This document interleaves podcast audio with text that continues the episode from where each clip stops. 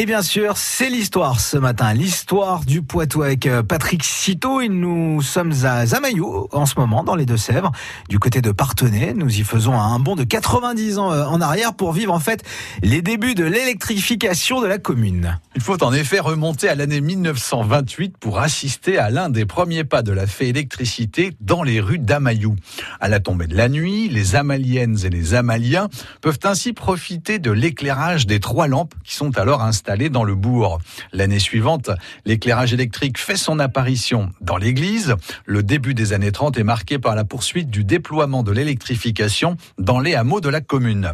Les habitants de Puyraveau en 1930 et ceux de la Guillère, Fougerie et La Roche en 1931 peuvent à leur tour contempler les bienfaits de l'éclairage électrique. Et quelle est l'origine du nom de la commune? Son origine remonte en fait à l'occupation romaine.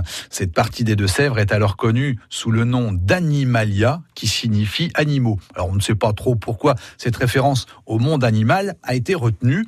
Sur cette lancée, on retrouve le village sous le nom d'Amalo en 1095. Le nom évolue ensuite au fil des décennies pour parvenir à celui qu'on connaît aujourd'hui. D'accord. Alors quels sont les événements marquants de l'histoire d'Amayou la fin du XVIIIe siècle marque cruellement hein, l'histoire de la commune. Les guerres de Vendée, opposant les républicains aux troupes vendéennes, contre-révolutionnaires, font rage.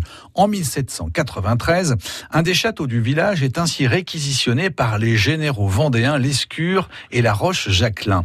Ils y entreposent des munitions. Amayou entre alors tragiquement dans l'histoire. Accusé d'avoir prêté main forte aux Vendéens, le maire d'Amayou, Louis Fradin, comparaît devant le tribunal des Deux-Sèvres le 17 novembre 1793. Il est condamné à mort et est décapité le lendemain sur la place de la Brèche à Niort.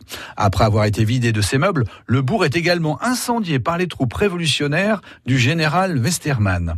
Quelques bâtiments échappent au feu, l'église et le presbytère, une partie du château et un vieux logis sont les seuls bâtiments qui restent encore debout après l'incendie, des traces du passé qui rappellent encore aujourd'hui ce sinistre épisode de l'histoire locale. Et eh bien encore une, une sacrée histoire à retrouver sur francebleu.fr.